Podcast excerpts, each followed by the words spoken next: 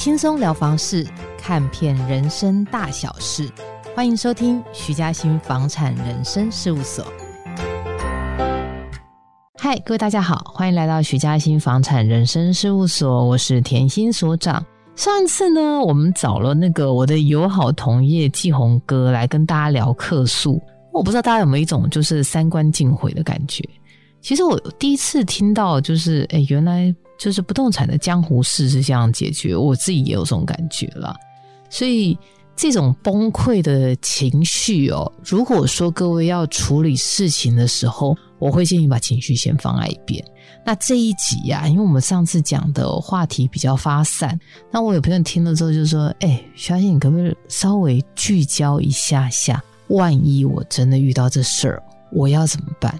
所以，我们今天这一题哈，我我就大概跟各位分享，如果我真倒霉遇到这种事儿，我要怎么样来维护我自己的权益？那首先呢，我先讲一个故事啊。我我最近有一个朋友，然后她是个妹妹，她妹妹刚结婚，她就想说要跟呃老公一起就是搬个新家。哎，我觉得这样也很好啊，因为她本来要租房子嘛，然后一结婚之后要有一个新的房子，然后。呃，重新开始。那后来就他就跟我跟我聊，我陪他大概看了一些房子，然后也大概沟通了一下。哎，就有一阵子，他终于看到了三间房。那三间房的时候，我就就请我帮他挑一挑嘛。那这三间房都在内湖，然后第一间房我是直接把它打掉了。那打掉的原因是因为我觉得它的户数太少了，因为那个房子大概二十几年。然后，呃，户数的话不到四十户，那我就说，那那个房仲当然说，哎呀，这住在里面很单纯啊，什么一类。Anyway，好，我跟他说，妹妹，你要知道，这个房子哦，它已经进入二十年，它户数这么少，你接下来可能要换电梯耶。那还有就是说，这个屋主为什么要卖？因为他卖很有可能有一个原因，就是他发现。邻居开始变得怪怪的，因为我们房子有时候旧了哈，卖掉之后，然后有时候会有一些新的邻居进来，他可能就像不像你当初买房子刚进去的买新房子那时候的那么邻居那么纯粹，好了就会有一些波动。我说之后你们在这种我们说是共识达成上面哦，因为没钱，所以你们要达成共识有问题，我建议不要。啊，后来我还知道那个位置外面有一个加油站，还有加油站就。更不理想了。加油站这个嫌恶设施，以后如果各位想听，我们再开一集，让大家跟大家聊这个事儿。好，那讲完这件事情之后呢，后来还有另外一个第二间哦。那第二间它是个国宅，然后这个国宅，我就跟他说：“我说我建议你不要买。那不要买的原因是因为我自己从业这么多年，有一些国宅或有一些房子，它是海沙。”那或者是说，我们换另外一个方法，叫做氯离子过高了。那氯离子过高，我就跟他说，这个案子哦，我之前有处理过，朋友有买，一买就有纠纷，就氯离子问题。我建议你不要买。然后第三间的话，它是一个市区内，也是一个比较老的房子。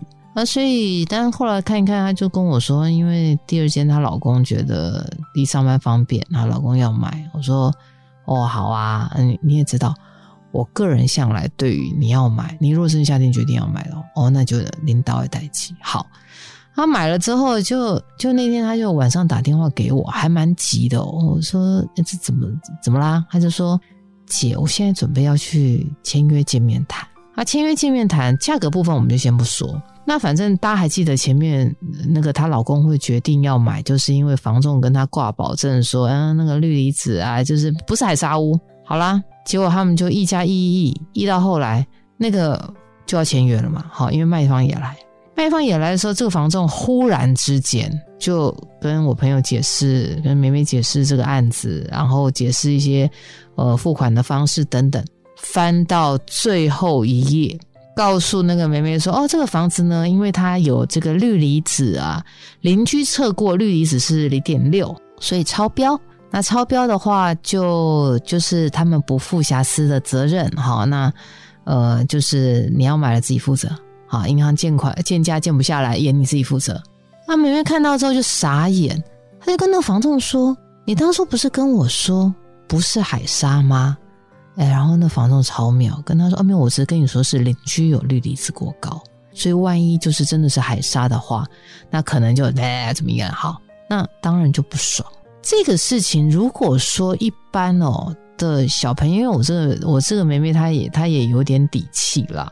一般如果没有经验的首购族，各位十之八九绝对就被房仲戳戳头，然后就签约了。那签约才是痛苦的开始。”那我先来讲哦，我们本产业有时候有一些，我也不知道，就是有一些同业为什么要做这件事？那你见面谈不签就算了，放人家走嘛？那你把家店里头的人叫进来，然后不让人家走，怎么回事？如果呢，各位遇到了这种事情，第一个哈，拜托，我们前面呃，我我好像没跟大家说，就是我一直都建议人家，如果去见面谈，不要自己一个人去，签约最好两个人。那为什么呢？一个是说，呃，客观的是有可能忘记带东西，有一个人回去拿。好，那或者是说，呃，你有可能什么需要帮忙一类的，嗯，你可能有一个朋友可以稍微讨论一下。毕竟这个过程里面，大家都是做有一个黑脸，有一个白脸，然后稍微有一点点张力，他对于议价啊、签约啊这事情会有一些帮助啊。通常你的朋友或家人跟你在一起。你也会比较安心啦。好，所以这个事情大概就讲了。好，那那如果万一真遇到遇到就是哎，人家死不让你出去，怎么办呢？两个人，我给你的建议，第一个，一个人现场录影，他现在不都带手机吗？他不让你出去现场录影，另外一个人直接打电话报警，跟各位报告，几乎所有的房仲都会在这个时候让你走。我自己是很不喜欢这种事情，因为我觉得就又不是有什么事情在是在堂口谈事情，为什么要对消费者讲？所以，如果各位在未来签约的时候有一点点被勉强，有一点点你都完全不想做，就用我告诉各位的方法：一个录影，一个打电话报警，他一定让你走。所以这个事情，呃，我们就。提醒大家，如果万一见面谈签约的时候遇到这种状况，那你可能会想说：“哎，今天这个这个妹妹是很幸运啊，就是要签约，遇到这种事情的时候，还可以有人打电话商量。我我在电话那头叫他转身就走。他如果签了怎么办？哎，各位，签了你就惨了。怎么说呢？因为哈，我们通常在签约，上次季红哥有讲过了，就是我们签约这件事情呢。你除非真的是有一些很重大的事证，他让这个合约可以自己解除，不然的话难度有一点高，你顶多就只能够叫卖方去赔钱而已。那所以你一定是你花那么大钱，你怎么会希望去买一个鬼东西呢？所以如果你觉得苗头不对、不喜欢等等一类的，不要勉强自己上，不要签转头就走。那如果真的签了，啊，要开始要客诉了，或事后你才发现哦。第一件事情，拜托各位，你一定要厘清你到底要什么。我们有很多的客诉，我自己接了一年多的客诉，其实现在陆陆续续有一些公关事件，我可能我还是会介入处理。那我发现有很多的消费者在客诉的时候是有一个比较大的迷思，是他们会搞不清楚自己要什么。那如果你可以把它简化成要不要钱，要不要解约，要不要什么？你在自己的第一关里头先搞清楚你到底要什么的这个核心的思想，那你透过你要什么这个目标相对比较明确，你打电话到企业里面去是比较好要求的。我自己接客诉的时候，我最怕就遇到有一种。消费者，我们现在自己的 podcast 我就这样讲，有一种消费者就会打电话来说：“你难道不重视你们的商誉吗？你难道不怎么样怎么样吗？”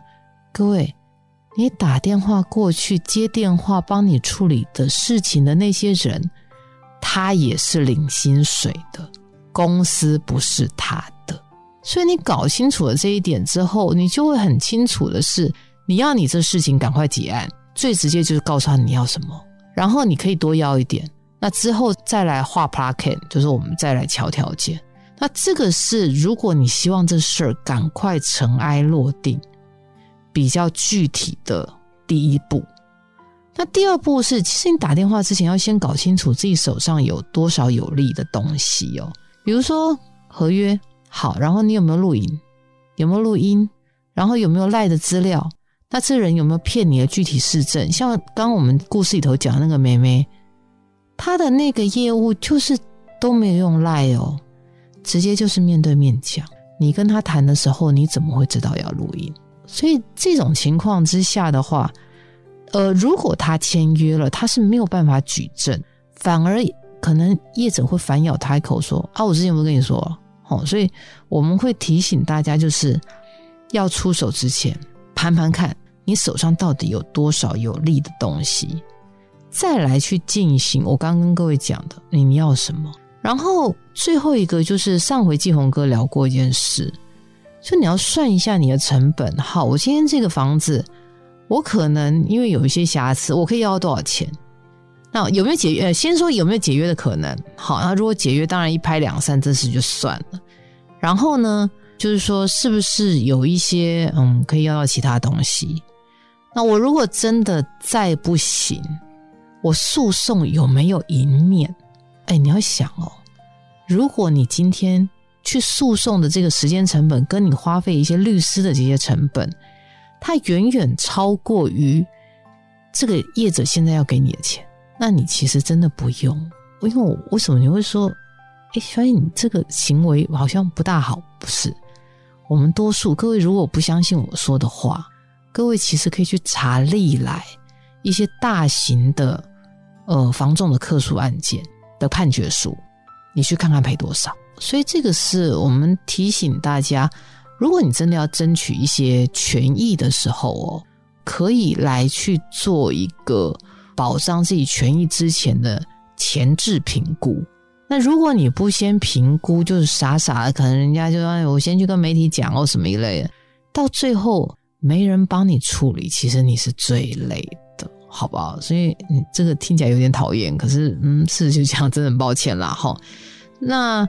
呃，有一些朋友会问说，如果说我觉得这个人呐、就是诶这个业务服务我态度很不好，还是一样回归到这件事情，就是他态度很不好，那你要希望怎么样？比如说店长跟你道歉，亦或者是说，呃，这个他当事人跟你道歉这件事情，那这个东西就会牵涉到你要的东西，它等不等量。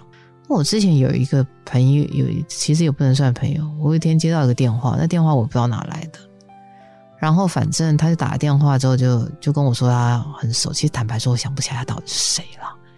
他就跟我 complain 我们公司一个业务，那那个业务我跟他有联系过，我不认为他是那种人。好，反正呢，他就撸了我一整个连续假期，想到就打，想到就打，想到就打。然后我的我我也跟法务联系过，然后我也跟店长联系过。那他这个打电话的人从头到尾，我们也不知道他到底要什么。他诶要道歉，他也不接受道歉。我们店长打给他，店东打给他，他就只管骂。那然后又是回头来找我。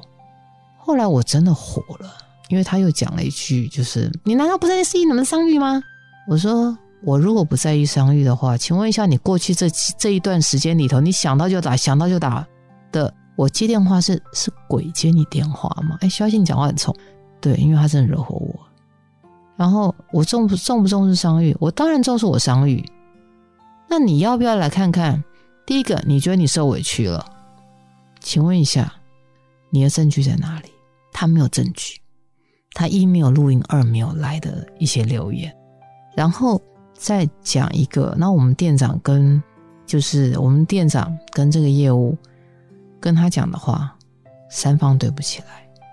但是他讲这，我我们的原则上我们会认为消费者多数是是对的了，哈，没有办法举证。好，那在这种状况之下，就是你又一直撸我，那我也不过就是个领薪水的吗？那也不就让我生气了吗？所以我们就说，其实最。最最最，你希望一件事情哦可以顺利解决的，第一个先尊重你的窗口，你尊重窗口，你跟他讲你的需求，你对他有礼貌，不要情勒他，人家没欠你，你不情勒他，用一个比较理性的方法，多数的窗口会帮你解决这件事。所以这个也就是大概处理客诉的方法啦。哦，我们再稍微回顾一下下喽。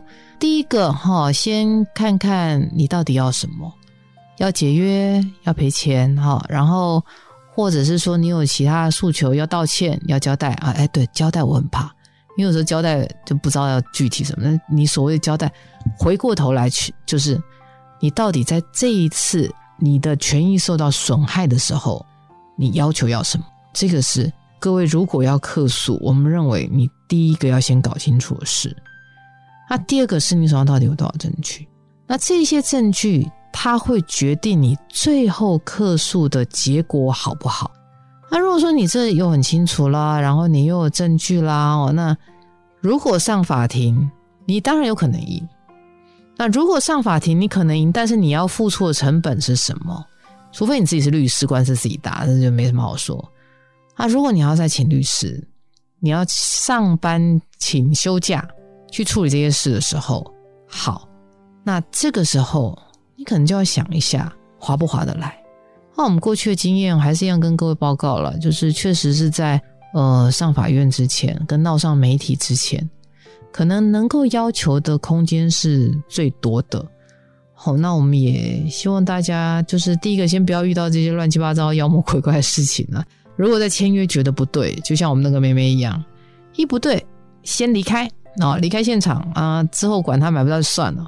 你至少不会遇到一个你没办法解决的坑。好啊，这一题如果结束了哈，他万一真真是被骗了哈，你签了约之后才发现这件事情的时候哦，那你就用我刚刚跟各位提醒的方法喽。好了，那我们今天就聊到这里。下一次呢，我们就聊一些大家迟早都会遇到的问题，就是房子要不要改建？那现在老房子这么多，呃，都跟怎么弄？那实际状况又是怎么样啊？我今天找我找了一位，就是已经实作危老跟都更的神秘嘉宾，而且他也非常会讲。那那时候我们就请他来一起跟我们分享一下，到底都更改建。等等的这些哦，我应该要怎么样做，对我来说最为有利？好啦，我们今天就到这里喽。徐嘉欣房产人生事务所陪你解锁人生与房产，我们下次见喽，拜拜。